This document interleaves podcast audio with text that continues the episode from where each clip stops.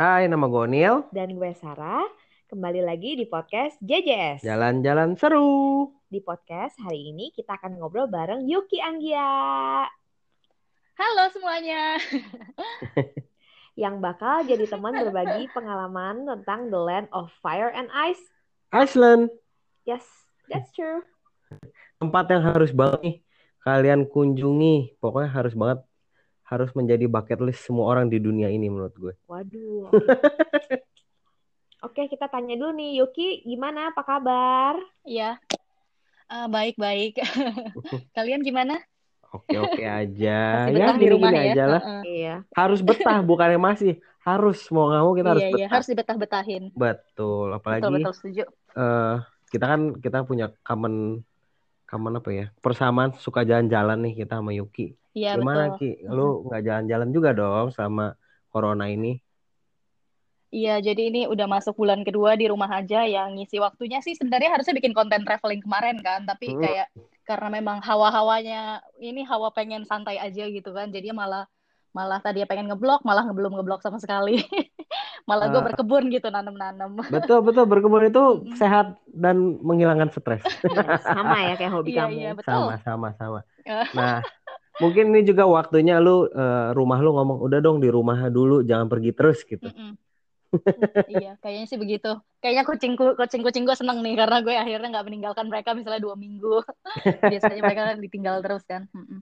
Oke, eh, Yuki boleh cerita sedikit nggak nih siapa sih seorang Yuki Anggia ini?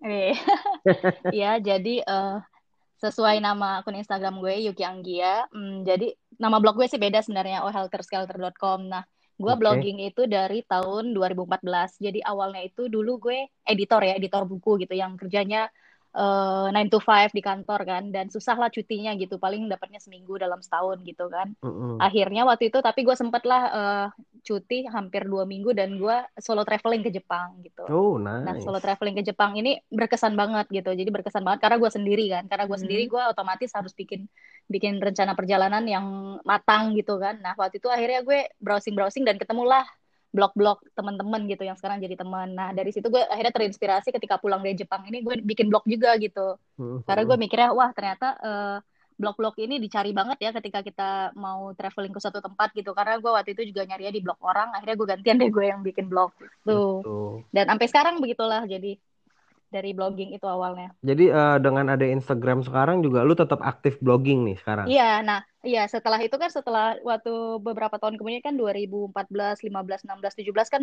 blog juga masih rame terus kan tapi Ya. eh, kemudian datanglah Instagram Mhm. gitu kan rame semuanya pada posting foto jalan-jalan ya otomatis kita yang blogger juga ikut nimbrung lah gitu kan karena Mm-mm. kita juga punya konten foto-foto ya akhirnya sekalian juga berceritalah di Instagram Betul. Gitu. Tapi eh, menurut gue sih emang Instagram ini kan benar-benar heboh banget ya. Dan beberapa teman gue yang tadinya rajin ngeblog malah blognya jadi eh, stop malah ya udah gue Instagram aja gitu. Kalau lu berarti tetap aktif Iya ya. ag- kayaknya agak-agak bahaya sebenarnya tapi agak-agak bahaya nih Instagram karena memang kita kan bisa nulis lumayan Ya. panjang kalau mau Betul, gitu kan betul, menjelaskan betul, betul. sebuah tempat gitu jadi kadang-kadang dari situ kita ngerasa ah udah gue tulis di Instagram nih jadi mau tulis di blog lagi apa ya Ya, gitu karena blog juga lebih flow-nya mesti lebih banyak ya. Karena nyer- nyeritain the whole trip Iya, iya. kan. Kalau Instagram mungkin Mm-mm, lebih iya, simpel kali ya, lebih cepet juga, bisa Iya. kapis lebih, lebih lebih gampang lah untuk mengaksesnya gitu. Heeh. iya iya Makanya eh, mungkin eh, orang-orang ya gitulah lebih beralih ke Instagram sekarang ya. Ya kamu aja punya iya sekarang Iya, kayaknya punya kayak cuma tiga blog post terus habis itu eh eh, berkarat Ber- ini bersarang Heeh. Laba-laba kayaknya lebih gampang sekarang podcast ngobrol lebih seru juga. Nah, iya benar. oh iya betul betul betul karena bisa didengerin sambil orang beraktivitas yang lain kan Betul. Misalnya nih gue sambil menanam, memindahkan tanaman ini ke pot, terus sambil dengerin podcast siapa Betul, gitu. betul. Ini Betul, Fotonya nanti aja di Instagram, yang penting tahu ceritanya dulu gitu kan. Ya betul. Eh, sebagai travel blogger lu pasti banyak banget nih udah pergi berapa negara sih, Yuki? Sebenarnya kalau untuk luar negeri nggak belum terlalu banyak ya. Tadi akhirnya gue bikin list gitu karena eh, memang gue belum pernah menghitung, tapi ternyata cuma 17 negara loh. Cuma Belum 17, banyak. banyak loh itu. 17 banyak. Eh masa masa? Banyak loh. Soalnya kayak teman-teman sesama travel blogger itu bisa 30 Iya gitu-gitu. sih. eh. karena gue belum pernah ini loh gue belum pernah trip ASEAN gitu Wih. Kayak Widih. apa namanya kalau ASEAN tuh Laos Kamboja gue Oh, belum Kamboja pernah keren kan itu loh. kayak bisa lima negara sekali Heeh, pengen banget deh Kamboja dan Laos tuh iya jadi kalau itu kan misalnya bisa lima negara sekaligus kemudian yang Eropa Barat misalnya Belanda apalagi itu kan sebelah sebelahan semua orang biasanya orang kan dua minggu langsung Ya, lima ya, negara betul, sepuluh betul, negara betul, kan betul. Nah itu gue belum gitu Eropa sana gue baru Jerman sama Prancis aja Hmm. gitu deh jadi memang eh, listnya masih panjang Jadi harusnya Yuki, ya corona ya jadi Yuki eh, spesialis traveling yang pakai visa. Oh iya benar. oh, oh iya benar Jadi eh, traveling kapan? Eh, eh, terakhir traveling kapan? Nah, untungnya pas gue travel traveling ini masih baru aja bertepatan dengan eh, si corona outbreak ini di seluruh dunia. Jadi kemarin gue pulang eh, sampai Indonesia tanggal 24 Maret, tapi gue berangkat tuh kemarin trip Norwegia dan Iceland dari tanggal 7 Maret sampai 24 Wih, Maret. tiga gitu. minggu. Enggak, enggak, enggak. Kamu Iya, kamu jadi 7 sampai kagetnya 24 Maret. tiga minggu. Aku kagetnya ini udah corona, dia masih pergi nih. Ini Nah, Shocking iya, jadi pas tanggal 7 Maret itu, iya, pas tanggal 7 Maret itu teman-teman juga masih pada nanya kan, Mm-mm. karena di negara beberapa negara lain belum lockdown waktu itu, tapi sudah mulai meningkat dan eh, beberapa teman juga sudah cancel gitu kan, cancel plan-nya. Terus kita yang kayak, ah sayang lah, dan kemarin itu sebenarnya birthday trip kan, ah, gitu, di Norwegia itu. Makanya gue kayak, ah sayang kita pergi saja, nanggung gitu kan. tapi pas lu Oh, berangkat dan waktu itu itu kan belum kan, pas berangkat belum tuh belum Belum. belum berarti ya. Belum lockdown, Oh. belum. Jadi pas gue berangkat gue inget banget 7 Maret tuh gue sampai Oslo. Di Oslo itu gue ma- memantau berita terus Mm-mm. kan. Di Oslo itu masih 150 kasus. Mm-mm. Terus kayak wah baru lim- 150 kasus nih gitu kan. Kemudian besoknya gue masih di Oslo dan loh kok ada 200 gitu. Habis itu meningkat pesat di Norwegia itu. Hmm. Gitu deh. Jadi itu Jadi lu akhirnya traveling itu ya. Itu di eh, Norway berapa Mm-mm. lama? And then after that kita di iya. Itu kayaknya pas sih pokoknya antara 8 hari di Norway, 8 hari di Iceland kalau nggak salah. Hmm. Jadi dibagi rata. Oke. Dan sisanya itu eh, traveling time lah ya di pesawat dan lain-lainnya. Iya, iya traveling time kan, Betul, iya. betul, betul. Dua hari dua hari di jalan. Terus gimana tuh pas COVID itu travel Iceland gimana sih di sana? Kayak gimana pengalaman lu selama COVID-19 di Iceland gitu? Nah, jadi eh, awalnya tahu-tahu kan ketika di Norwegia itu eh, akhirnya ternyata karena kasus eh, corona ini meningkat, pemerintah melakukan lockdown. Nah, waktu itu ketika posisi eh, peraturan lockdown itu diberitakan gitu, disahkan, gue posisinya lagi di Bardufoss gitu. Bardufoss ini salah satu kota kecil di Norwegia Utara gitu. Gue mau terbang ke Oslo gitu. Mm-mm. Dan ke Oslo itu karena besoknya ada flight mau ke Iceland. Itu waktu itu kalau nggak salah tanggal 14 Maret. Jadi 14 Maret ini, eh enggak 13 Maret. 13 Maret gue terbang dari Bardufoss ke Oslo. Mm-mm. Tapi ternyata flight itu di cancel, penerbangan dibatalkan karena pesa- eh, bandara Bardufoss itu ditutup. Jadi bandara-bandara kecil waktu itu ditutup karena lockdown kan, langsung Hmm. pembatasan penerbangan domestik. Otomatis ke gue dan digantinya waktu itu flightnya dipindahkan eh, dua hari kemudian. Aduh. Nah, kalau gue, eh, eh, itu masalah karena kalau dua hari kemudian gue akan ketinggalan pesawat yang ke Iceland kan. Mm-mm. Nah, akhirnya terpaksa gue dari situ, padahal gue udah nginep eh, di hotel dekat bandara situ, gue pindah ke bandara yang masih berjarak tiga jam. Itu nama bandaranya Evenes kalau nggak salah. Itu bandara memang lumayan besar, jadi kalau misalnya kalian mau ke Lofoten atau mau ke Senja, kalian bisa lewat Evenes gitu. Hmm, Nah, oke. gue akhirnya ke Evenes itu, bandara situ, dan untungnya itu kayak masih ada tiket terakhir lah, kayak masih eh, ada tiket eh, untuk balik Oslo kan. Padahal eh, berita-berita gitu gue udah dapat online bahwa wah Oslo lockdown nih gak bisa masuk lagi, gak bisa masuk lagi Mm-mm. kan. Tapi untungnya gue masih dapat tiket dan besoknya dengan deg-degan semoga nggak di cancel lagi nih pesawat yang kita udah beli kan tiketnya. Untungnya nggak di cancel dan besoknya kita terbang ke Oslo. Jadi lu langsung tuh beli online tuh tiket cari. Iya beli online saat itu juga dan yang tiket pesawat sebelumnya kita refund. Karena kan Ah, eh, oke. untuk kasus corona kita bisa refund kan, iya, betul, full betul, refund. betul, betul. Ya udah begitu sampai di Oslo kondisinya memang ternyata udah se- eh, udah semi lockdown ya karena bandara udah kosong dan itu udah banyak tentara yang berjaga di sana sini gitu kayaknya untuk menjaga keamanan supaya orang nggak panik ya. Tapi mungkin malah orang panik Hmm. karena ini kok tentara semua. Dikira mau ada perang dunia Iya, jadi ya. kelihatan. Iya, begitu deh. Akhirnya eh, terus eh, kita nyari eh, hotel di bandara. Padahal kan waktu itu kita juga mau balik ke Oslo lagi kan, tapi percuma karena di Oslo udah tutup total kan, nggak ada Mm-mm. Ya. toko, nggak ada restoran Mm-mm. kan.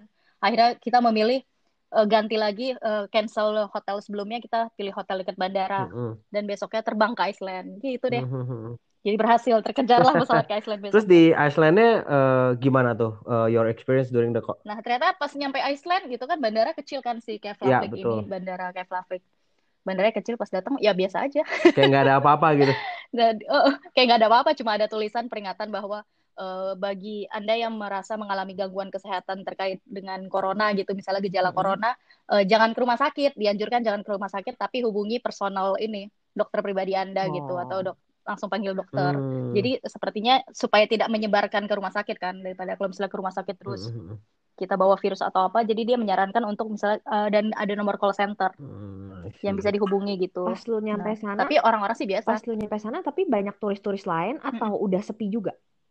Nah, ternyata udah sepi gitu loh. Jadi sepertinya yang dari negara-negara lain itu banyak flight yang sudah cancel ke Iceland. Oh. Gitu Ini deh. mungkin dia laki Mm-mm, karena banget. akhirnya gue, Mm-mm. iya betul. Iya pas datang tuh sepi kan biasanya Keflavik tuh, wow Iya, ramai Iya, kan. iya, iya. Apalagi, iya apalagi setahu gue tuh Keflavik itu ada stop over uh, flight dari Amerika. Jadi kayak bisa kalau orang flight pulang ke Amerika bisa singgah 2-3 hari di ini di Iceland. Makanya Hmm. banyak tuh kalau turis Amerika. Biasanya tuh uh, pesawat apa ya gue lupa. Nah itu I dia see, biasa ada I fly apa stop over di Iceland. Tuh gue baru tahu tuh. Nah sepi deh. Tapi juga Iceland kalau Iya, dibilang oh, eh, sepi ya emang sepi sih. Cuman kalau tempat wisata kan baru banyak Iya. orang tiba-tiba gitu kan. iya iya. Kita di jalan Iya, kosong ya jalan kan. kosong. Biasanya Iceland juga gitu kan. Ih jalan kosong wah asik-asik pas datang ke air terjun ini. Loh kok banyak bus Asli benar benar benar. Benar banget itu benar banget. Ya kan? Heeh. Ya kan? Gue juga gitu. Wah sepi-sepi. Loh kok banyak Oh, orang iya di bisa gitu kayak di jalanan nggak lihat Iya mobil sih. kan. Tiba-tiba banyak orang nggak Iya. jelas. Tapi tahu-tahu, oh, oh, mikirnya, iya iya, benar-benar itu iya, pengalaman pertama. pas on the way mikirnya wah nih ntar fotonya bagus nih nggak ada orang nyampe sana loh kok ada satu isinya turis ya. iya benar-benar, iya benar, Benar kayak gitu. Heeh, benar banget Iceland kayak gitu, betul-betul. eh terakhir kita ke gua tuh selalu eh, tiap kali ke Iceland eh, spend sekitar 5 sampai 7 hari. Itu menurut gua ideal banget. mm-mm, Kalau menurut mm-mm. lu eh, idealnya berapa lama sih eh, di Iceland and eh, bulan apa paling bagus, Yuki? Sebenarnya tergantung tujuannya ya, apakah misalnya mau road trip atau misalnya mau mampir ke destinasi atraksi wisata yang utama aja. Yang utama kan biasanya ada di sebelah barat sedikit kan, itu yang Golden Triangle atau Ya, ke bawah kan Southeast betul. Iceland yang teng- eh, tenggara berarti ya, selatan Mm-mm. dan tenggara Iceland. Nah, kalau menurut gue sebenarnya idealnya terutama kalau misalnya datang pada musim dingin mau mengincar Mm-mm. aurora, mungkin siapkan antara 7 sampai 8 hari gitu. Gue sih pengalaman selalu 8 hari kebetulan. Sebelumnya eh, pertama kali 8 hari dan yang ini kedua kali juga 8 Heeh. hari. Pengennya lebih panjang lagi, tapi gue inget di rumah ada kucing. Itu tuh itu kenapa Iya, iya serius. Ya, alasan gue beralih ke berkebun karena gue tadinya banyak bi- iya binatang peliharaan tuh banyak. Jadi kalau pergi lagi lagi seru-seru misalkan kayak Iceland, lu kan nggak mungkin mau mikirin yang lain lah orang menikmati tiba-tiba aduh anjing gua di rumah Iya gimana ya? Gitu. Udah dikasih makan belum ya? Kayak kayak kepikiran Heeh. gitu. Iya, iya. Iya betul, soalnya kayak kemarin tuh kan sempat di Iceland kan eh, sempat bermasalah kan maksudnya Mm-mm. flight pulangnya. Terus kayak orang saudara kita yang di sana udah stay aja di sini tinggal di rumah tante lamaan juga nggak apa-apa sampai corona selesai ya nggak apa-apa cuma kucing kita gimana ya ntar pulang-pulang kita dicakar lagi udah kenal nah kalau menurut lu 8 hari eh, kalau bulannya bulan apa. Iya, ideal. Eh, sebenarnya bulannya ini tergantung juga kan kita tujuannya misalnya kalau suka trekking atau naik gunung, pengen nyoba naik gunung di Iceland mungkin datangnya pas summer gitu sekitar bulan Juli sampai. Agustus. Apalagi Juli Agustus ini eh, Juli terutama ada eh, ada fenomena yang bagus banget di Iceland namanya midnight sun. Jadi midnight sun ini artinya dalam satu hari ini matahari bersinar hampir oh 23 jam. wow Bayangin. keren banget Jadi misalnya, iya, jadi dalam seharian ini matahari bersinar terus. Eh, sekit, misalnya si eh, matahari namanya jam 10 malam. Jam 11 dia udah ini, udah Wow. terbit lagi. oh Jadi saat iya, jadi dalam iya, jadi itu namanya midnight sun dan midnight sun ini jadi langitnya bagus banget karena ketika kita melihat sunset misalnya jam 10 malam itu kan warna pink-pink gitu kan. Langitnya warna pink, kemudian sejam kemudian kan naik lagi, udah berubah lagi jadi warna kemasan gitu, Oh, golden kan. Katanya itu dan itu biasa sih bagus banget. summer pasti ada ya gue belum pernah dan pengen pasti itu ada di Juli. summer Iya, eh, pasti ada summer bulan Juli, tapi ya itu kalau orang lokal sih mungkin mereka udah tahu ya kayak ini dalam misalnya tanggal berapa gitu dalam bulan Juli itu kalau kita mungkin kayak harus riset dulu biar ngepasin tanggal segitu kita dapat 24 jamnya, 23 jam itulah matahari bersinar. hmm, oke Gitu deh.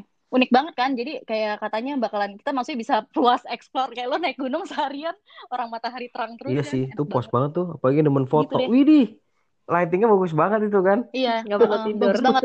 Jadi nanti coba aja kalian browsing boleh gitu, boleh boleh Midnight boleh Sun. Nah, itu summer gitu kan, summer. Kemudian untuk misalnya mau berburu hunting aurora, itu sebenarnya pada musim dingin kan, ketika suhu ya sudah turun, tapi sebaiknya kita uh, mencari ketika langit uh, masih bagus gitu biasanya nah langit bagus ini ketika misalnya belum ada salju eh uh, badai gitu kan hindari hari-hari yang apa cuaca yang buruk. Nah, cuaca yang buruk itu misalnya kan memang Desember, Januari dan Betul. Februari gitu. Itu bulan-bulan yang musim dingin yang uh, salju tebalnya sering banget uh, turun gitu badai. Jadi biasanya orang sih bisa ngeliat aurora udah mulai dari bulan mm -hmm. September biasanya. Bulan 9, 10, 11 mm -hmm. itu ideal. 9, 10, 11 kemudian Maret. Bulan 3 lah. Kalau April ya itu udah untung-untungan. Maret lah bulan-bulan terakhir tuh. Kalau misalnya Januari, Februari ya masih cuaca masih buruk tapi ya itu sebenarnya tergantung juga ya karena kan berubah-berubah kan cuaca kita nggak bisa Wah, apalagi asal sih gue setuju sih bisa lagi di mobil lima menit hujan terus tiba-tiba ya kan? panas hujan lagi kayak nggak jelas uh -uh. gitu kayak beda-beda gitu. Uh -uh. Yeah. Iya. Iya makanya kalau orang lokal bilang kan kalau misalnya ada badai hujan, tung, uh, ada badai salju, tunggu aja lima menit kemudian betul, jangan betul, langsung betul. pergi. Nanti nah, tahu bisa cerah ini lagi. Ini banget sih untuk apa ya? Ini penting banget nih infonya buat gue Yuki nih. Karena gini, gue sama Onil nih udah pernah pergi, uh, gue udah pernah pergi dua kali nih dan dua-duanya sama Onil kita pergi pernah di iya. bulan iya. Oktober dan kita nggak berhasil dapat aurora. Itu gue nggak ngerti lagi apakah karena gue terlalu sebentar karena waktu kita pergi cuma kayak lima hari lah gitu. Terus Desember memang gue pengen kayak semuanya salju dan kita kena badai salju sampai kita stuck di Fik nggak bisa ke mana-mana. Ya kita di Fik tiga hari jadi jadinya. gue udah pergi dua kali Ono udah pergi tiga kali kita iya. belum dapat aurora.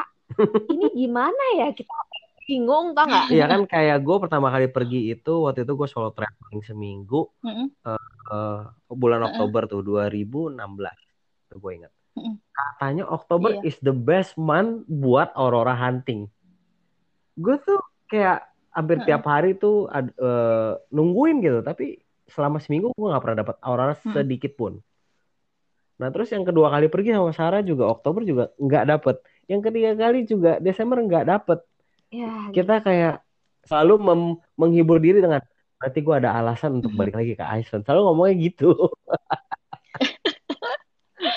nah, lu ada Uh, uh, tapi sebenarnya waktu kalian menentukan pergi bulan Oktober itu kayak udah riset belum misalnya uh, cuaca suhunya berapa lagi ada turun salju atau enggak gitu-gitu. Oktober udah riset belum sebelumnya? Ada salju sih ya masih. Iya. Iya Oktober. Iya belum. Iya ya kan harusnya belum turun ya. Kayak ya Terus suhunya waktu itu rata-rata berapa? Temperatur, Temperatur? Di, uh, maybe below 10 sih tetap ya. Iya, tapi cuman kayak 0 sampai ya below 10 tapi palingan 0 minus 1 tuh kalau subuh banget gitu mm -hmm. loh. Kalau daily ya kayak mm -hmm. around 7 8 Iya, itu harusnya hmm. Iya, tapi mungkin udah muncul sih. Kita nah, kurang waktu itu pagi bias... kayak jam 1 jam 2 tuh kita nggak gitu ngeceknya cuma bentar terus ya udah gitu loh. Mungkin nggak sih itu juga yang bikin kita nggak dapet Nah, jadi gini kalau dari pengalaman gue nih, biasanya kan, uh, sebenarnya gue uh, secara umum kan nggak terlalu kayak, wah aurora terbaiknya bulan segini, bulan segini gitu. Nggak gitu juga kan, karena kadang-kadang kan kita dapat tiketnya juga hmm. nggak hmm. bisa dipastikan, misalnya maunya tanggal segini, mungkin kita dapat promonya tanggal yeah, iya, segini, yeah, yeah. atau ngepastinya tanggal segini sama waktu libur laki gue kan. Nah, kayak kemarin kan ngepasin Maret juga karena memang ambil cuti dan gue ngepasin nama ulang tahun gitu. Uh, jadi sebenarnya kita nggak tanggal dulu tuh, baru kita mikirin tanggal segini kita bakalan dapat yeah, aurora iya, iya. nggak yeah, ya gitu. Nah tapi dari situ gue sebenarnya dari Jakarta sini udah memantau gitu kan. Setiap hari gue udah taruh di handphone nih uh, si weathernya mm -hmm. Iceland gitu kan, weather Iceland. Jadi gue udah memantau misalnya, wah hari ini clear sky. Nah jadi syaratnya aurora ini bisa terlihat kan karena langit harus cerah gitu yeah. kan, nggak ada awan gitu kan, nggak ada awan gelap yang menutupi. Jadi sebenarnya secara umum si aurora ini pada musim dingin mereka ada terus gitu di atas. Tapi kita nggak bisa lihat karena tertutup hmm. awan hmm. gitu seringnya kan. Atau misalnya tertutup badai salju. Nah itu betul, yang bikin betul. kita nggak bisa ngelihat aurora. Nah tapi ketika langitnya cerah gitu semua itu, nah dia baru kita bisa ngelihat gitu muncul kan. Uh. Nah setelah itu, jadi gue udah memantau nih kan. Oh iya, nih suhu rata-rata segini. Wah lagi badai, wah lagi ini.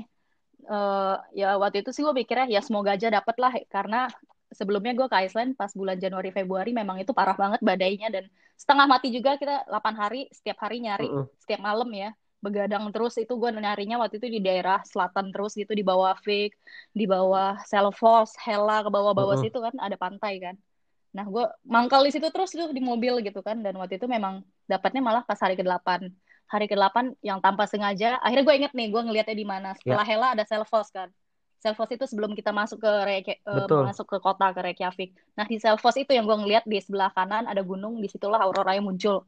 Pas gue mau pulang sekitar jam 2 atau 3 pagi. Nah itu juga nggak terlalu kenceng kan. Jadi waktu kita ngeliat aplikasinya kan untuk melihat aurora ini kan namanya fedur.is itu kan. Di situ kan karena mereka bisa memperkirakan uh, seberapa kuat kemunculan aurora yang ada skornya itu kan satu ya, sampai sepuluh misalnya. Nah, kalau bagus ya. tuh harusnya empat ke atas KP kan makin index. tinggi skornya makin bagus. Kemudian ada kan yang warna uh, iya indeksnya. Kemudian ada kelihatan kan awan-awan di atas uh, mapnya itu kan peta Iceland. Awannya yang gelap ini menutupi daerah mana kan gitu. Ya. Jadi dari situ kita bisa memperkirakan kita mau ke lokasi mana yang langitnya cerah gitu nggak tertutup awan dan kalau misalnya si ya. indeksnya ini lagi bagus kan gitu. Nah, ketika itu sebenarnya waktu itu memang indeks gue yang pas pertama kali gue ke Iceland tidak terlalu bagus. Indeksnya paling cuma tiga ya. Cuma tiga. Makanya tuh di sebelah kanan tuh dia kayak cuma lewat-lewat aja gitu. Nggak sampai kayak dancing kan. Katanya kalau bagus banget kan sampai kayak kayak yeah. berputar kayak twister gitu kan. Dia bergoyang-goyang lah menari gitu. Nah, pas yang keduanya ini uh, mungkin ini sekalian kita yeah, sharing boleh, tips aja langsung ya. Mm. Tips berburu aurora. Jadi memang gue nih tekun banget gitu tiap hari gue memantau karena ternyata si Fedor.is ini si aplikasi ini menunjukkan uh, cuaca ini bergeser terus awannya kayak misalnya nih uh, eh, gue udah memperkirakan dalam seminggu kelihatan kan indeksnya misalnya hari ini low yeah. besoknya moderate gitu kan besoknya lagi misalnya uh, high atau moderate low nah itu ternyata low moderate ini indeksnya tiap hari bergeser jadi ketika sampai nih misalnya gue kayak agak sedih wah low terus nih tiap hari ternyata pas besoknya gue cek lagi low kok udah ganti jadi moderate gitu jadi setiap saat tuh gue memantau terus nih si aplikasi ini. Dari hari ke hari gue pantau terus karena ternyata indeksnya berubah. Selain itu dalam sehari juga, eh dalam sehari yang sama, indeks itu juga terus berubah. Termasuk posisi awan yeah. gitu kan, karena memang awan bergerak terus kan, angin. Jadi misalnya kayak malam ini nih, uh, eh, gue memperkira, eh gue sudah lihat di aplikasi, oh skornya tiga, terus awannya di sebelah sini nih, di bawah Yogyakarta Sarlon. Ya, eh uh, maksudnya langitnya cerah di bawah Yogyakarta Sarlon gitu kan di selatan. Wah berarti harus ke sini nih skornya tiga lumayan lah dan langitnya cerah ternyata makin malam gue cek bergeser gitu misalnya bergeser makin ke uh, makin ke barat gitu malah geser ke Selfos kemudian skornya malah ternyata menurun jadi dua nah itu jadi memang pas mendekati jam-jam aurora ini muncul yang mana kalau langit cerah harusnya jam 8 malam sudah kelihatan kan gitu jadi dari jam 8 ini biasanya gue udah sudah memantau si aplikasi skornya naik atau turun, hmm. kemudian awannya ada di mana, langit jadi, cerahnya di mana, gitu deh. Jadi intinya pantang menyerah ya. kalau mencari aurora tuh ya. Uh. Iya. Uh, uh, jadi kayak beneran gue tiap hari jam 8 gitu misalnya gue udah nyampe rumah kan istirahat. Biasanya gue pulang yeah. dulu nih. Nah, persiapan fisik kan penting kan. Karena memang kita tahu kita melihat aurora pasti tengah malam munculnya dan lagi dingin-dinginnya terutama musim dingin bisa minus 10 atau minus 15 mm gitu kalau kayak gue kemarin kan. Nah, jadi otomatis kondisi fisik harus bagus gitu kan persiapan uh, gear kamera dan lain-lain juga betul, jangan betul. sampai lupa gitu jangan sampai ternyata baterai ketinggalan ya kan karena pasti motonya lama gitu ya udah akhirnya biasanya gue istirahat dulu nih. Istirahat dan gue pasang alarm. Jam 10 gue bangun. Oh skornya masih bagus. Lokasinya di mana nih? Kemudian jam 11 dan itu kita juga harus memperkirakan misalnya dalam sejam kan dia langit cerahnya misalnya di Selfos. Kita tahu kan dari Reykjavik ke Selfos berapa yeah. jam nih? Kita memperkirakan jaraknya. Misalnya oh di situ dia bagus sih berarti dalam satu jam gue mencapai ke sana harusnya langitnya masih masih cerah gitu kan. Kalau langitnya masih cerah berarti kemungkinan akan bisa melihat kan. Gitu deh. Repot. Jadi jadi memang uh... repot ya. Iya. Ini kalau pengalaman iya ini kalau memang yang kita uh, kondisi uh, si indeksnya yang tidak terlalu bagus misalnya tiga atau empat skornya jadi kita beneran harus pakai perhitungan lah. Sementara kalau misalnya kita tahu indeksnya 8 gitu atau 7 6 7 ya. 8 kan udah pasti bagus banget. Cerah banget karena itu kayaknya nggak perlu repot kayak uh, gue. Jadi uh, buat uh, teman-teman hmm, yang gitu denger ini, gue cuma mau uh, kasih pesan bahwa melihat aurora itu tidak pusing, semudah itu Ferguson, ya kan? Butuh perjuangan banget. Iya, gitu. Iya iya, makanya sebenarnya kan ada kan, uh -uh. makanya ada apa namanya ada ya, nah, kita, aurora kan. Kalau mau gampangnya kan kita mau melihat aurora Uh, bagaimana, udah, Uh, tapi oh ya ini juga sebagai info aja tadi kita mau ikut tur tuh saking plusnya akhirnya yaudah deh kita ikut tur deh kita telepon terus dia juga bilang uh, ini sih selama tiga hari terakhir nggak pernah ada aurora lu tetap mau ikut nggak terus kita nanya nah terus kalau kita ikut dapat refund nggak dia bilang uh, nggak refund nggak refund tapi besoknya kita coba lagi yeah, uh. sampai tiga kalau tiga kali nggak dapat iya, iya. ya sudah sampai hangus gitu waduh kita jadi kayak dan mikir, itu hari terakhir gitu. kita di sana mm -mm. ya kan Oh, tapi setahu gue kalau untuk tour itu kan ya, mereka setahun. punya asuransi setahun atau dua tahun deh. Jadi kalau ya, misalnya balik betul. tahun depannya tahun, bisa kan setahun kan? Setahun tiga kali iya. coba ya berarti ya kalau nggak salah ya pokoknya kalau nggak salah. Pokoknya ya lupa. Uh, gitu tapi itu hari iya. terakhir kita jadi kita ngerasa kayak tapi waktu itu juga hari pas selama kita di sana gue ngecek tuh KP index tuh kayak cuma satu dua satu dua gitu loh jadi kayak menyedihkan sekali oh iya. memang itu kurang ya pas kemarin gue rata-rata tiga rata-rata kemarin tiga dan ada satu dua hari ya? yang dapat empat gitu makanya gue tapi awalnya tuh tiga kok hmm. nice. iya pas Maret yang kemarin awalnya tiga sih tiga tiga juga gue agak pesimis sebenarnya ah tiga nih pasti susah dilihatnya gitu kan pasti kayak buram-buram gitu loh kurang jelas makanya begitu ganti empat gue langsung kayak wah harus keluar nih sekarang juga nih harus iya, buru-buru keluar. Jadi buat teman-teman juga uh, emang harus gitu. rajin ngecek aplikasi dan kalau gue nggak salah informasi itu Aurora juga nongolnya di tempat yang nggak ada nggak ada terang lampu ya, yang mesti benar-benar gelap kan. Oh iya. Uh, nah kemudian ya kondisi-kondisi yang uh, memungkinkan kita melihat dengan jelas adalah kita harus ke tempat yang lokasinya ya, betul. tidak ada polusi cahaya gitu kan. Terutama kalau misalnya indeksnya lagi kecil. Makanya ketika indeksnya tiga atau empat, orang akan mencari ke arah gunung atau ke arah pantai mm -hmm. gitu, karena menghadap luas kan, mm -hmm. menghadap ke depannya pemandangannya kosong kan. Sementara kalau misalnya skornya bagus, kayak kata tante gue di sana kan, wah kalau dari Reykjavik kalau lagi cerah juga bisa kelihatan gitu jelas. Ya iya mungkin karena hmm. ketika itu skornya oh, 7 iya, atau delapan gitu uh, kan. My first gitu trip deh. itu yang Oktober 2016, gue kebetulan ketemu uh -huh. uh, teman fotografer juga dari Kanada. Nah, gue lagi di kota uh -huh. apa? Uh -huh dan dia di Reykjavik akhirnya dia kita sambil chatting lah sambil ngobrol gitu uh, dia nanya lu ngapain oh gue lagi mau cari aurora nih gini gini terus oh ya udah oke okay, good luck. Terus pas malam itu gue lagi nyari gue bilang wah gue nggak dapet nih. Dia fotoin gue gitu terus kirim ke WhatsApp ini uh, di depan apartemen gue di Reykjavik. Gue uh -huh. bisa lihat. Kurang ajar banget. Orang. Walah.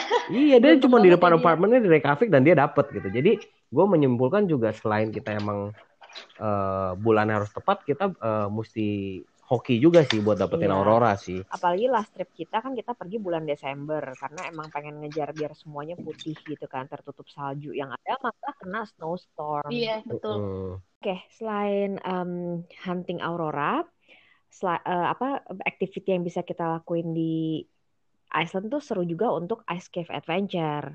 Nah, karena kemarin kita pergi bulan Desember kita tuh kena snowstorm, tadinya kita mau ke Jokur Sarlon tuh gak bisa karena kita kena snowstorm. Uh-uh. Akhirnya jalanan ditutup dan kita stuck di Vic tiga hari. Tiga harian ya. Uh-uh. Tadinya cuma sehari padahal kan. Uh-uh. Dan akhirnya uh, karena kita nggak keburu untuk ke Jokur Salon, kita stay di Vic dan kita akhirnya mencari kegiatan di sana.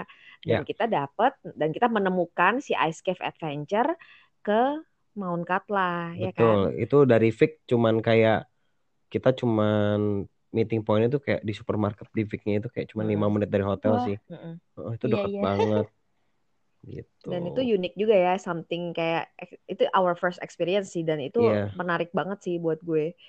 Uh, Ice Cave sih keren banget sih. Cuman kemarin ada satu kayak sad news gitu uh, tour guide mm -hmm. kita bilang uh, eh, yeah. untuk cave yang ini mm -hmm kalian tiga bulan lagi balik ke sini mungkin udah nggak ada loh kenapa karena global warming jadi dia melt itu oh, sih iya. lumayan jadi esnya meleleh dengan lebih cepat iya, gitu ya jadi hmm. terus uh, eh, gue tanya terus jadi gimana dong kalau ini oh nggak apa-apa we always hunt for a new cave jadi tetap nah. tetap hunting dan selalu dapat tempat yang baru gitu Nah kan lu sendiri juga pasti udah pernah ice cave adventure nih. Iya. Gue lihat dari iya, Instagram iya, lu fotonya sih keren banget. Nah itu gimana pengalaman lu tuh Yogi? Iya, jadi sebenarnya yang waktu gue datang sebelumnya, yang pertama kali gue udah ikut yang tour Ice Crystal Cave ya, Crystal Cave. Mm -hmm. Crystal Cave Adve uh, Crystal Cave Adventure. Nah, si Crystal Cave ini kan karena memang di foto foto brosurnya lah gitu, pokoknya foto uh, si iklannya gitu di websitenya gue lihat kan luar biasa gitu, keren banget biru dan luas gitu kan. Mm -hmm. Tapi ternyata kan memang kondisi cuaca kan berubah-ubah, termasuk global warming ini kan. Dan yeah. sebenarnya kita datang misalnya bulan Januari, uh, kondisi akan berbeda ketika misalnya kita datang bulan Februari gitu. Jadi karena esnya antara bergeser dan mencair juga kan. Jadi mungkin waktu itu ketika gue datang bulan Februari, Februari nggak terlalu bagus sehingga pas gue datang ke Crystal Cave ini kurang bagus gitu si guanya. Uh, selain kecil, lagi kecil, nggak terlalu biru gitu, cenderung kotor waktu itu. Bahkan kayak warnanya gelap-gelap uh, campur. Kan mereka vulkanik ya, pasir-pasir hitam yeah, gitu yeah, loh. Betul. Mm-mm. Jadi di bayangan gue yang Crystal Cave luas biru kristal itu waktu itu gagal gitu. Padahal itu mahal banget loh Crystal Cave tuh yang paling mahal kalau nggak salah turnya. Itu di mana? Di kota di, di mana? Di Vatnajökull. Jadi Vatnajökull National Park. Jadi di sebelum Yokul Sarlon. Oh, kan memang iya. kalau kalau yang pusatnya si uh, apa namanya nih si glacier ini kan di Vatnajökull National Park ini kan. Rata-rata kan kalau untuk ice cave kan. Nah, jadi dari pengalaman yang pertama kayaknya gue merasa, wah kurang bagus nih, akhirnya pas kemarin balik lagi, terus mikir mau lagi nih kita cari gua es lagi, tapi jangan yang itu, karena yang itu sudah pernah kan. Oh, okay, ya nggak okay. tahu sih sekarang kondisinya masih bagus atau enggak, tapi ya kita cari yang lain lah. Dan sebenarnya gue pengen yang uh, jalan di atas glacier itu, gitu. Jadi glacier walk gitulah. Oh, itu gimana? kita jalan di atas Vatnajökull semua. Jadi oh. pusat activity yang SS-an ini gua es, terus kemudian jalan Glacier Walk ini adanya di Vatnajökull. Jadi kita datang di pintu masuk Taman Nasional Parknya ini.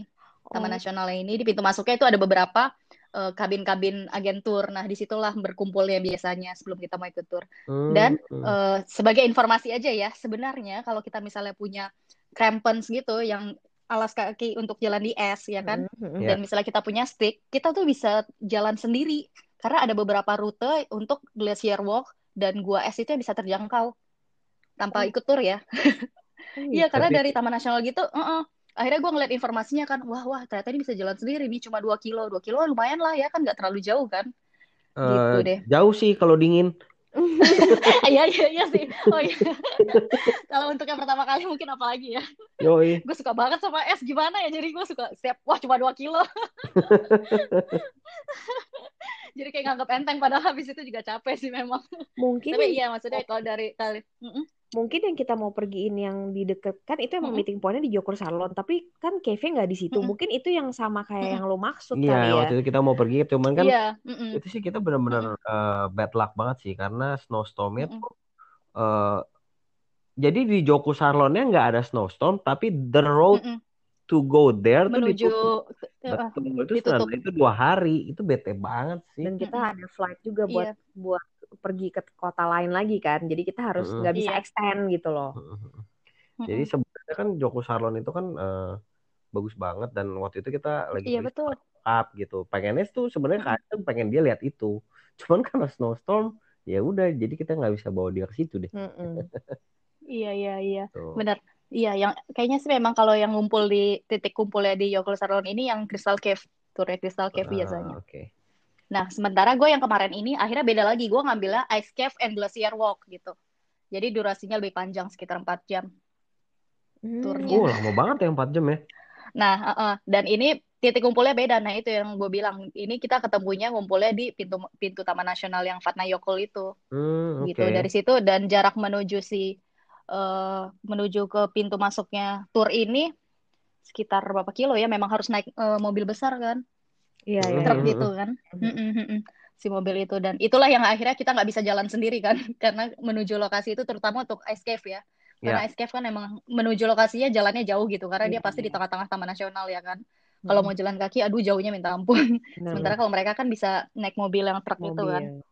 Nah, Tapi kayak gitu. kemarin yang Katla Cave sih uh, itu keren banget sih ya, kayak on the way ke sana, on the way sana kayak di planet Mars gitu kayak semua putih. Iya karena itu deket daerah Fik kan. Daerah Fik kan iya. vulkaniknya bagus banget kan? Iya. uh, dan, dengan batu-batu tebing-tebing dan pasir hitam. Dan itu deket banget sama lokasi syutingnya Game of Thrones bagi para fans iya Game of Thrones ya Wah. iya itu keren banget Wah. keren banget makanya kemarin kan kemarin jujur aja nih gue sebenarnya ngontak Onil untuk nanya karena kemarin ketika gue riset mau ke gua es mana lagi akhirnya gue nanya kan karena gue ngeliat foto kalian ya keren ya wah Katla Ice nih Ice Cave baru nih karena sebelumnya pas 2017 gue datang belum ada nih Katla Katla Ice Cave kan Makanya oh, gue nanya belum nih, ada 2017. Belum ada. Waktu itu belum ada sama sekali. Belum ada gua uh, apa gua es yang di fake ya. Semuanya hmm. di Yakul Sarlon.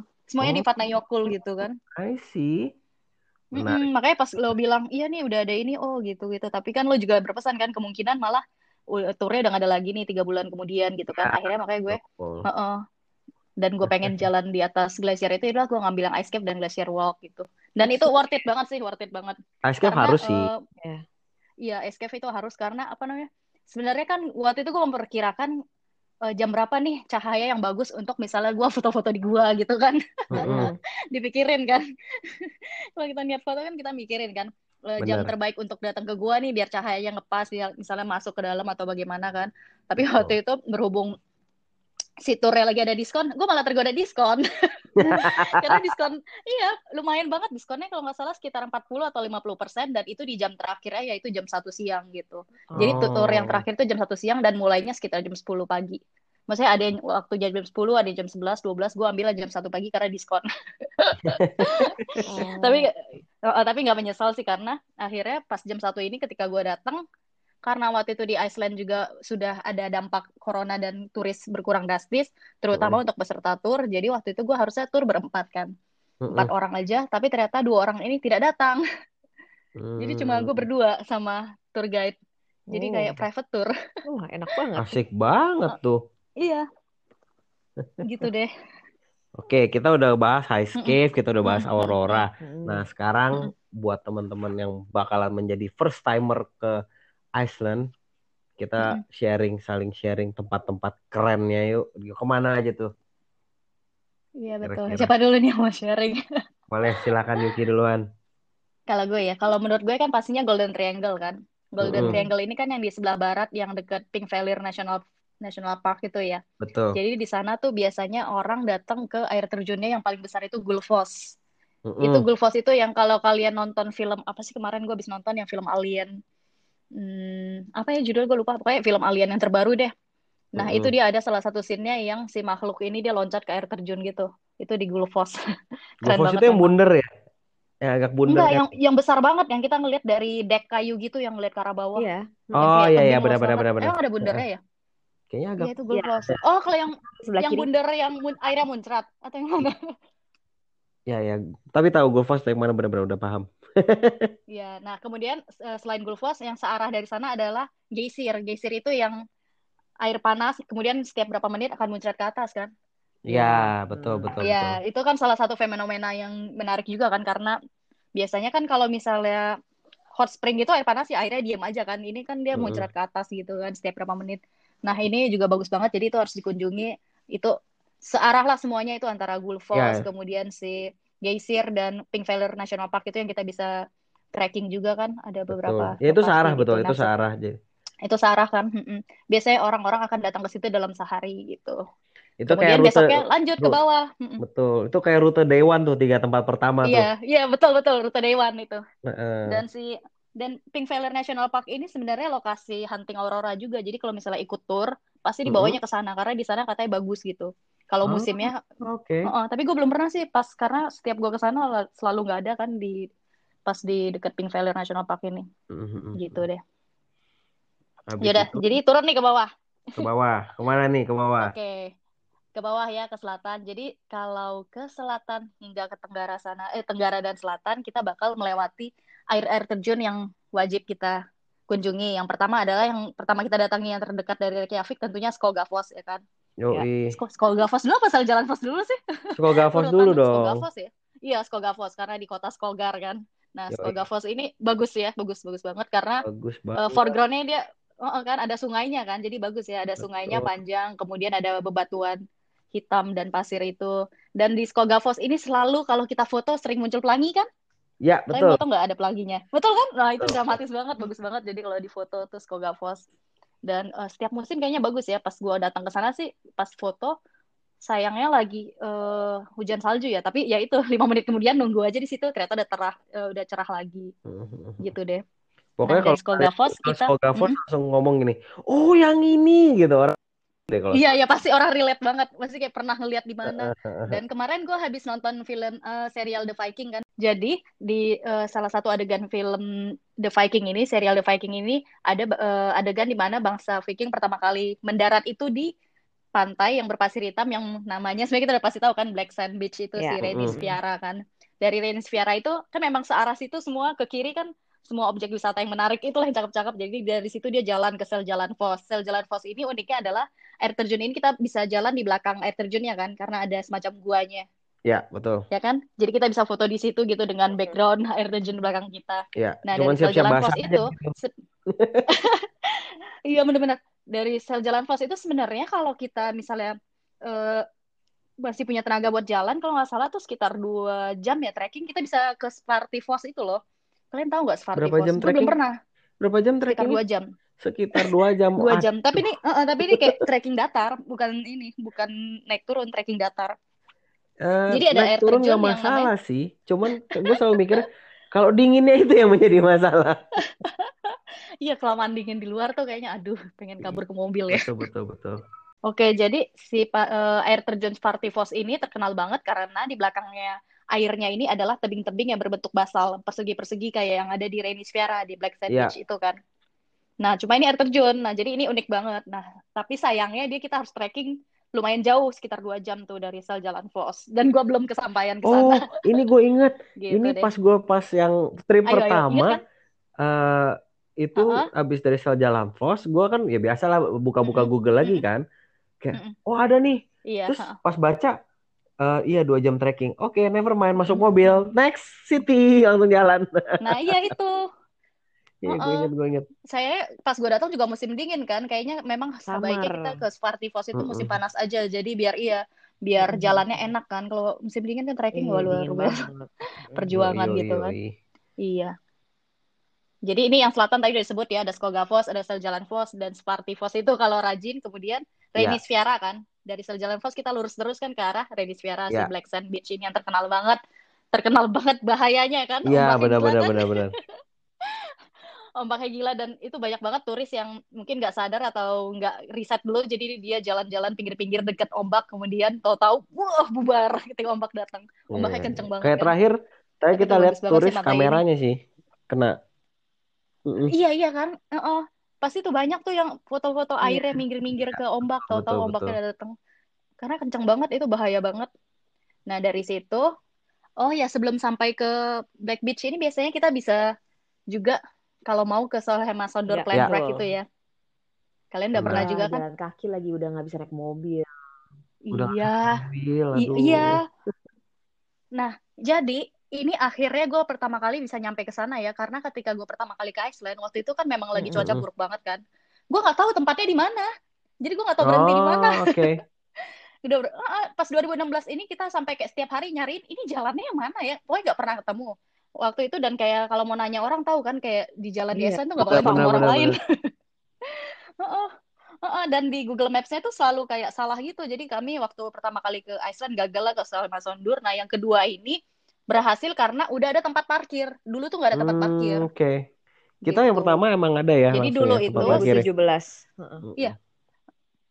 Oh iya. Nah jadi pas awal-awal itu kalau menurut orang sekitar nih pas gue tanya katanya karena ini si Holmesander ini waktu itu masih Betul. private land jadi tanah punya orang jadi turis nggak bisa masuk sembarangan kan otomatis jadi nggak ada tempat parkir dan nggak ada nggak bisa akses lah jadi kayak ada, harus jalan kaki diem-diem gitu sementara mungkin sekarang udah diperbolehkan jadi tempat wisata makanya udah ada ya, tempat parkir tapi kan. harus jalan kaki makanya kemarin tuh kayak begitu iya begitu lihat itu langsung wah itu dia tempat parkirnya banyak nih mobil kan yang parkir pas jalan kan jalannya lurus Nah, ada ujungnya. Itu tuh kalau istilah kasar jalan situ kayak, ya kan? wah itu di depan garis lurus do agak turun kelihatan.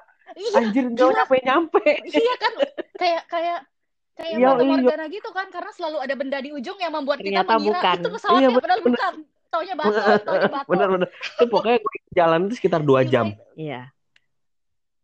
Iya itu parah banget. Kalau di Mapsnya berapa kilo sih? 2.5 mile. Kayaknya nggak terlalu jauh ya. Oh iya, iya. iya. Tapi pas di, udah gitu kemarin apesnya pas gue ke situ lagi Aduh, turun salju. Putih kasih. semua. Aduh, jadi udah hidung meler, hidung meler ya kan, hidung meler gue jalan terus nggak nggak habis habis kan. Makanya lo lihat ya kemarin tuh gue habis posting tuh pas nyampe di plan racknya itu bagus putih banget. semua. Tapi bagus banget. Putih sih. semua tapi dramatis sih. iya dramatis, cuma perjalanannya gila. Hidung gue udah nggak tahu lagi keluar ingus berapa banyak karena kayak aduh ini dingin banget. Jalannya udah kayak robot. Mana sih ujungnya? Ujungnya mana ujungnya? Kemarin itu kita Desember, gitu. kita tuh sebenarnya udah lewatin, mm -hmm. tapi karena gue bawa nyokap, kita bilang mm -hmm. nih bakal jalan kan, yeah. dan itu emang emang mm -hmm. emang snowing. Jadi kita mikir eh, kayaknya terlalu capek lah mm -hmm. kalau nyokap mm -hmm. nyokap nyokap kita harus jalan gitu. Jadinya akhirnya uh, dia bilang ya udah deh nggak usah kita skip aja gitu. Cuman yang pertama itu Oktober kan itu kita bahkan pergi rame-rame sampai ada teman kita yang nggak kuat dia balik ke mobil karena itu iya jauh Mundur, banget ya? bener-bener kayak kita jalan tuh iya memang jauh jauh banget ada, kayak ini kok kayak nggak kelihatan uh, ternyata gak kelihatan ujung ujungnya tuh turunan uh, jadinya yeah. kalau kita ngelihat Iya, karena iya itu parah betul, banget betul. sih. Ah. Iya betul, karena uh, uh, pas sudah sampai ujung gue baru tahu. Uh, karena dia di bawah. Karena dia menurun. Jadi... Dan itu udah mengarah uh, uh. ke pantai ya. Kalau gue lihat di map tuh udah deket pantai uh, uh. pesawatnya makanya tuh parah banget sih depresi iya, iya, gitu bener, kan bener. kita jalan kita nggak bisa ngelihat ujungnya gua mana kan pas uh-uh, yang depresi trip kan? itu uh-uh. kita lagi jalan balik udah mau nyampe mobil karena kita ngomong Indo uh-uh. ada yang baru turun dari mobil. Gue inget banget gue ditanya sama itu bertiga cowok-cowok orang Indo maaf whoever they are. Mas jauh nggak sih jalannya? Nggak deket cuman di situ udah nyampe. Gue ngomongnya gitu. Deket jalanin aja ntar juga sampai gue bilang. Gue inget banget. Waduh. Oh gitu ya, oke ini kayak semangat gitu jalan. Dalam hati gue mampus tuh jalannya jauh banget. Dalam hati itu gue lumayan jahat iya, sih bener. itu sih. Gue juga waktu itu merasakan yang sama gitu ya. Biar kalian merasakan penderitaan gue. Ya bener deh, follower gue tuh kayak sampai ada yang DM pas gue posting foto itu, kak aku pulang dari sana sakit tahu capek banget. Emang jauh banget. Jauh sih itu. Demam ya kan itu jauh sih jauh. bener jauh gila gue udah sering jalan aja gue masih ngerasain nggak jauh ini dan uh, ini semua salah Justin Bieber yeah. sih Gak, iya iya, kan? iya jadi ini lokasi-lokasi yang di video klip apa tuh yang dia datang eh dia kan dia ke Yoko yeah. Salon juga kan yang dia cemplung mm -hmm. ke air terus kemudian ke sini iya sih bahkan ada beberapa tempat kan yang lokasinya disebutnya yang Justin Bieber bla bla bla iya, gitu betul, kan betul betul betul nama tempatnya disebut kan Justin Bieber video klip di sini apa mobil gitu. sih dan uh, dan tempat iya. ini adalah salah satu bukti lagi bahwa selama ini jalannya jauh tiba-tiba di bangkai pesawatnya banyak orang iya benar kayak what the tetap ya ternyata banyak yang terjebak ya betul betul kita mikir wah keren banget nih gue jalan ke sini pasti gue doang di sampai di ujung betul, betul, rame betul. gitu betul betul lucu itu Iya, itu sih salah satu favorit spot gue sih di Iceland selain Jokur Sarton. Mm -hmm. Karena Glacier Lagoon mm -hmm. itu bisa bisa lihat ada seal berenang-berenang, itu lucu banget. Mm -hmm. Terus sama ya itu sih, jadi highlight gue pergi ke Iceland, Jokur Sarton, Zipline mm -hmm. Wreck, sama Ice Cave Adventure sih. Mm -hmm. Kalau yeah, dari yeah. gue pribadi, uh, itu mm -hmm namanya apa ya Vejals Harlon kalau nggak salah itu juga bagus banget terus mm -hmm. ada juga mm -hmm. uh, apa sih ini namanya susah banget Veja Ora Glufur lah pokoknya itu gua kayak avatar mm -hmm. tebing-tebing semua itu itu banget. Oh, eh btw tebing itu juga kayaknya yang didatengin, eh kayak yang ada di syutingnya video klipnya Justin betul. Bieber deh. Itu pokoknya kayak Avatar itu ada, betul, ya kan, ya kan? betul. Itu Justin oh, Bieber juga. Iya iya betul, itu juga salah satu ya. Sama mm-hmm. yang gue suka lagi tuh on the way dari Reykjavik untuk on the way ke mm-hmm. ya pokoknya ke kota Vik tuh di pinggir-pinggir jalan tuh ada yang namanya uh, tanda petik the Eldron uh, lava field. Itu tuh semuanya lumut, moss field. Mm-hmm. Iya. Dan itu kan keren banget, oh. ijo-ijo semua gitu kan, uh-uh. kayak kayak spongy kayak iya. spongy war, uh, kayak setting film Warcraft mm-hmm. gitulah terus uh, the first time uh, gue ke sana gue cuek aja gue injak injak kok foto-foto bagus ya kan nah iya. oke okay, nggak ada yang komplain iya. nah terus yang second trip with Sarah kita tuh foto di situ iya. tidur tiduran pakai drone lah rame-rame kan gue berlima yang second trip itu uh-uh. terus pas oh, gue posting iya, iya. Lalu? Uh, mungkin uh, karena lumayan hits jadi uh, fotonya like saya banyak komennya banyak tiba-tiba masuk, masuk ke explore orang-orang ya. Gue banyak dikomplain bule-bule kayak you're not supposed oh, okay. to step on the moss gitu. Dan oke okay, karena akhirnya gue baru gue baru tau oh ya masa kayak gitu gue browsing and then and ternyata bener mm -hmm. itu tuh mossnya lu nggak boleh karena ini ya, lava field lu nggak ya. boleh injak mossnya uh karena sekali diinjak dia nggak bisa balik lagi oh jadi kayak nggak yes. bisa numbuh lagi gitu ya udah rusak, rusak gitu. dan mungkin itu butuh ribuan tahun uh, lagi untuk kayak gitu dan lagi. yang bikin gue bete. Ya, jujur aja gue belum pernah loh. Bener-bener pinggir jalan. Kalau lu lihat kayak batu batu, gak ada pagar pinggir jalan, jojo. Kayak kayaknya gue pernah lihat tapi gue nggak gue pikir itu kayak hal itu biasa. bagus banget. Kalau jalan agak sisa... tengah gitu tuh bagus. Tadi akhirnya uh, gue sih udah browsing nih barusan ya si Mossfield ini emang bagus banget kan karena kayak bulat-bulat iya. gitu kan teksturnya ya kan berlumut-lumut. Tidak boleh di, diinjak-injak Oh, iya, ikutin. This is wrong and it's illegal. Oke oke. Oke oke oke. Baik baik. Mungkin next time gue harus berhenti di situ karena gue kayaknya sih emang lewat kan lihat gitu tapi nggak berhenti sama sekali. So you gitu. can take pictures di uh, uh, selama lu nggak injak mouse-nya gitu. Ada jalan masuk. Oke okay, baik baik. Itu oh. ada kayak ada ada kayak apa kayak di aspal dikit bisa masuk ke tengah-tengahnya naik mobil tapi begitu Oh, jadi kayak ya, oh, biar sampai di situ aja ya yang aman untuk diinjak Sejak gitu karena kan. banyak uh, orang yang komplain, mm -hmm. akhirnya ya gue take down hmm. the post yang post kita yang kan kita oh. yang foto-foto di situ gue take down semua gitu daripada iya, ribet iya. ya gitu kan iya dan ketika lo ke sana gak ada turis gak ada. itu ketika lo foto rame-rame oh makanya jadi nggak mm tahu gak ya ada nggak ada yang memperingatkan juga kan juga itu nggak ada pelang do not step on the mall oh kayak itu mungkin oh waktu itu gue ingat gue di uh, di feature sama When in Iceland kan one of Instagramnya Oh, iya iya pantesan. Jadi banyak ya, orang yang lihat foto itu. Mereka ya, pada komennya di uh, postingan gua aslinya bukan hmm. di posting itu gitu. Itu deh hmm. jadi ceritanya. nah, kalau lu sendiri if you can name like kalau ngomongin favorit, favorit ya. Itu di mana? Aduh, sebenarnya kalau favorit yang banyak banget, cuma kalau yang gue selalu pengen kembali setiap ke Iceland ini tentunya saja si Glacier Lagoon, Jokul Sarlon ya.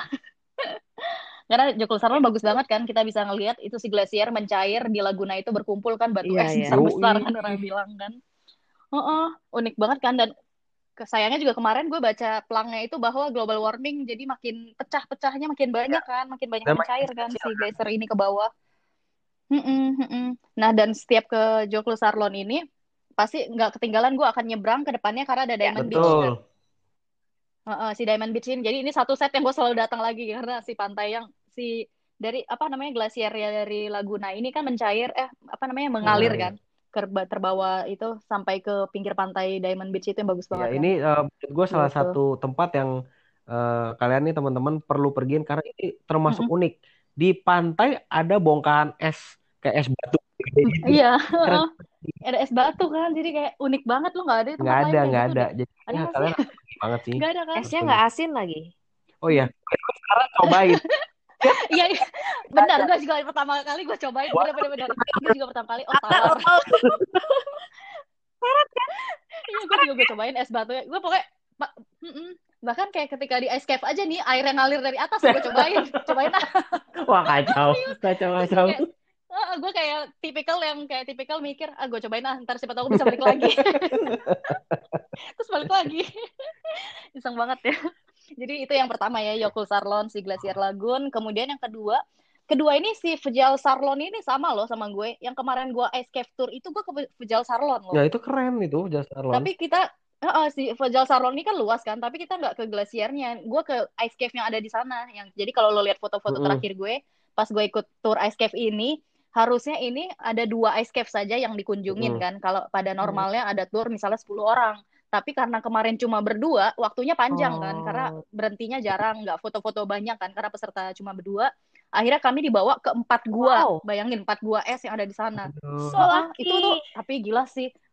Iya tapi gila sih. Gue pikir ini kayak karena pertama kali ke ice uh, Crystal Cave itu kita turun dari mobil cuma jalan mungkin berapa ratus meter sampai di gua. Sementara kalau yang ini enggak. Ini trekking dari bawah sampai ke setengah setengah gunung gitu loh hmm.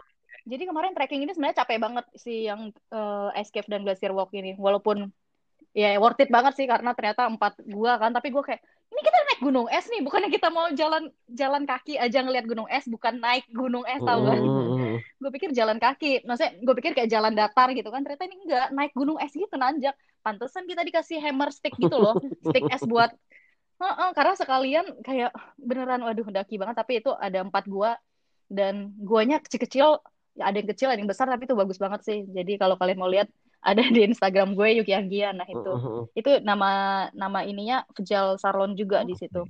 Hmm. jadi uh, kita tuh kalau di Iceland sih sebenarnya paling nyaman sih menurut gue tuh uh, nyewa mobil aja lah ya nggak usah ikut tur-tur atau gimana nyewa mobil nyetir sendiri it's very easy there. Mm -hmm. ya kan? Dan uh, car rental juga banyak banget ya Yuki di sana. Internet banyak deh dan enaknya lu dari nyampe di Keflavik Airport nanti agentnya ada yang jemput lu untuk bawa ke kantor dia dan that easy gitu. Langsung dikasih mobil uh, sama tipsnya sedikit sih insurance yang ada lu ambillah mobilnya takut kenapa-napa kan. Iya, sama betul. SIM juga tinggal pakai SIM iya, lokal iya, Indo juga bisa gitu. Nggak usah pakai yang harus internasional sih nggak usah SIM internasional uh, iya uh -uh. nah hmm. untuk hotel sendiri gimana nih kita uh, lu biasanya gimana Yuki trip ke sana tuh nginep ya Uh, sebenarnya karena seringnya berpindah-pindah tempat, menurut gue sih yang enaknya tuh Airbnb ya. Karena kalau Airbnb kita sekalian uh, bisa masak gitu. Karena biasanya Airbnb kan ada dapur gitu kan. Karena di sana juga sebenarnya restoran gak sebanyak itu jadi kita bisa bawa perbekalan gitu kita bisa masak sendiri ketika malam gitu kan. Atau misalnya ketika pagi sebelum kita berangkat kita persiapkan betul, bekal betul, gitu kan. Jadi saran gue sih sebenarnya kalau di Iceland ini enaknya apalagi untuk road trip kan. Airbnb sih banyaknya Airbnb hmm, lebih nyaman betul. gitu kan gue setuju banget gitu sih deh. dengan ada Airbnb, uh, Airbnb itu kita juga bisa ngirit makan sebenarnya karena makanan di Iceland sih harganya iya. maknyus kalau menurut gue. Iya. wow, iya betul wow. Gue selalu bawa ini loh, selalu bawa sambal teri. Kalau Sarah selalu bawa sambal belibis. sambal belibis, gue sambal teri gue bawa terus kemarin juga bawa buat seminggu di sana bawa banyak gitu yeah. setengah kilo. And Wah, it's very recommended sih kalau uh, ke Iceland mendingan bawa makanan dari Indo lumayan banyak sih yeah. dibanding di sana. Iya betul betul. Karena apalagi kalau misalnya datang pas musim dingin cepat lapar cepat ya. lapar dan juga yang uh, kalian perlu tahu bahwa sandwich itu yang kita belinya di pom bensin it's itu cold sandwich and it's a cold iya, sandwich betul. itu starting di seratus lima puluh ribu. Iya. Iya. Perih kan. Perih.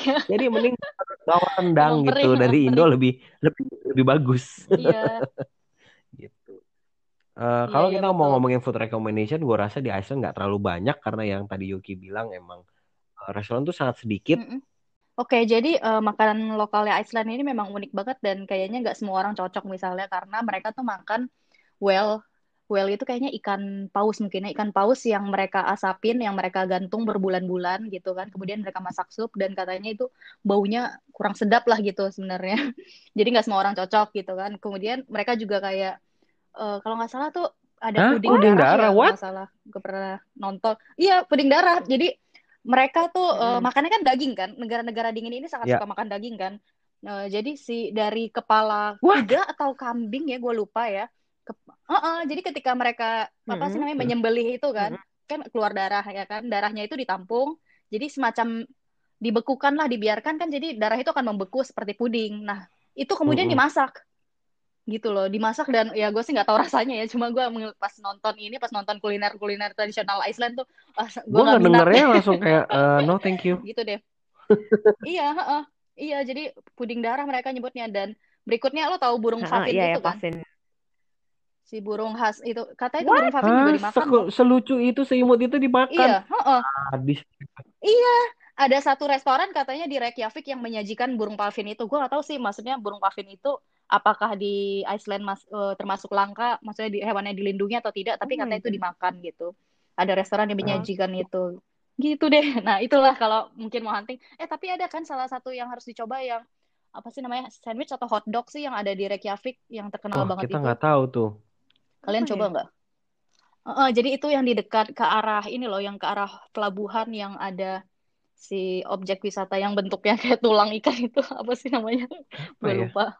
Jadi di situ ada hotdog yang terkenal banget, ada satu uh-uh. kiosnya gitu. Bahkan waktu di sana gitu pas gua ngeliat iklannya kayak Bill Clinton yeah. pernah makan di oh, sini, gitu, wow. gitu lah orang terkenal. Hmm. hmm. gitu. Iya.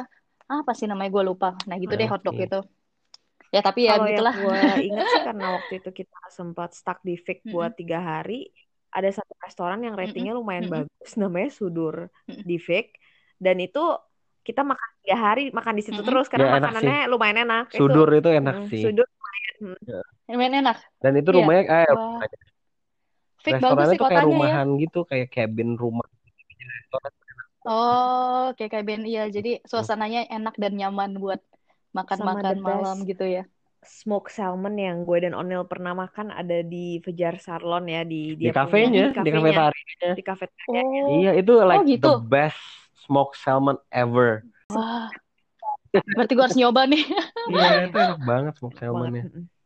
Iya baik, gue akan mencoba rekomendasi ini akan gue coba. Kafetaria ya. Semoga bisa balik lagi. Tapi uh, kayaknya lumayan ya kayak. Iya, betul, kayaknya kalau dirupain kayaknya 400 atau 500 ribu sih iya. satu porsi. Salad. Iya, tapi uh, uh, memang ya, harga di sana ini kan memang betul, sekitar betul, itu betul. untuk one meal kan. Jadi ya that's betul. why bring your own food is better. Benar. Iya, iya, apalagi iya, untuk iya, road iya, trip betul. ya. Jangan lupakan roti oh juga. Oh iya, sama satu lagi gara-gara ngomongin uh, mungkin gimana ininya uh, kalau di Iceland itu tuh jarang pakai cash. Lebih banyak pakai credit card. Ya oh, kan? Oh, betul. Jadi cashless betul, betul. Lebih baik lu nggak usah iya, bawa banyak uh, krona, ya, Iceland cashless. krona nggak usah banyak-banyak lah. Oke, kita kayaknya sudah membahas gitu cukup banyak mengenai Iceland ya, sebenarnya. Cukup detail. Cukup detail uh, gue rasa uh, teman-teman kalau masih kurang uh, detail, ada pertanyaan mau message uh, gue, Sarah atau Yuki mungkin bisa ya, ya. buat ya, nanya-nanya lah ya. Iya, silakan. Kalau mau nanya itinerary juga bisa, gue udah ada catatan gue itinerary untuk uh, seminggu di Iceland tuh gue punya komplit. I can email you guys mm -mm. kalau kalian mau. Uh, yeah. Sekarang gue uh, gue mau nanya Yuki nih, uh, if you mm -mm. can describe fast about in three words uh -uh. ya, itu apa? Three words ya, uh. magical. uh-uh. unbelievable, terus out of the world. Betul, setuju. Gue setuju. Gila sih. Gue ya, selalu bilang sama teman-teman gue, emang Iceland sebagus uh-uh. itu ya. Gue bilang, it's not Earth, it's another planet. Gue bilang itu Iceland tuh benar-benar kayak kayak ya nggak ya kan, di ya bumi. Kan? Iceland itu benar-benar iya. Iya betul kan, pokoknya dan ketika kita datang lagi pun kita masih tetap kayak excited gitu loh, kayak tetap kayak pertama kali datang lagi. Iya, setiap wah, kali datang gitu selalu kan. wah gitu. Wah, tetap wah nggak pernah nggak wah. Makanya kayak kemarin setiap road trip road trip tuh momen paling membahagiakan kan? Karena kita bisa ngelihat wah gitu. Pemandangan luas kayak wah wah terus deh. Dan mungkin gue juga bisa bilang juga gue juga selalu pesan ke teman-teman gue lo kalau belum pernah ke New Zealand jangan Iceland dulu lebih baik ke New Zealand dulu baru ke Iceland iya betul baru Iceland kalau enggak aduh aduh kalau orang-orang yang udah New Zealand bagus banget. You ha, you apa? Uh -uh. Lu tuh belum pernah ke Iceland jadi please and masukin ke bucket list kalian. Kalau Iya betul betul harus. Iya, dan kita nih orang-orang yang udah bukan yes. cuma sekali kan, jadi kayak berarti emang sangat berkesan lah, makanya kita And bisa balik lagi. Menurut gue satu lagi, to be honest, Iceland is not kids friendly menurut gue. Mm. Jadi jangan kalau bawa anak-anak oh, kecil okay. sih, kayaknya kasihan sih, nggak ada hiburan gitu. Mm lebih baik iya kalau... iya. Iya iya karena memang perjalanan agak jauh-jauh hmm. gitu kan. Dan kemudian wisatanya alam banget ya, ya kan yang nggak terlalu ramah anak-anak. Betul nggak ada hiburan untuk anak-anak. suami istri atau ya rame-rame teman-teman hmm. tapi suami istri semua itu boleh. Iya teman-teman uh, road trip. Kalau ajak uh, betul, orang betul. tua mungkin jangan winter karena kasihan dinginnya ya. Lah kemarin kita ajak mama. Iya, dingin sekali. Dia kuat dia, strong. gitu. Strong. Iya iya betul setuju banget. Oke, kalau gitu Yuki, thank you ya udah jadi thank teman. Thank you banget nih. Kita. Seru banget ya Aslan emang gila. Lagi. Iya iya terima kasih senang juga bisa jadi dengerin pengalaman Yoi. kalian juga gitu kan jadi kayak bisa buat masukan kalau gue ke sana Yoi. lagi amin jo, uh, oke okay, Yuki thank you banget sekali lagi uh, dari kita berdua yeah, thank you udah juga. mau berbagi nih tempat-tempat mana yang harus kita pergiin di Iceland, gimana cara hunting aurora, tips lu berguna yeah. banget buat kita yeah. berdua dan teman-teman yeah, pastinya so, karena kita berguna juga. Kita harus mendapatkan aurora, belum pernah dapat aurora. iya. Memang harus seniat itu. Ternyata kita salah selama ini. Memang harus iya, usaha nih kita. Dan uh, thank you juga buat teman-teman yang udah selalu dengerin podcast kita. Sampai jumpa di podcast JJS, JJS berikutnya.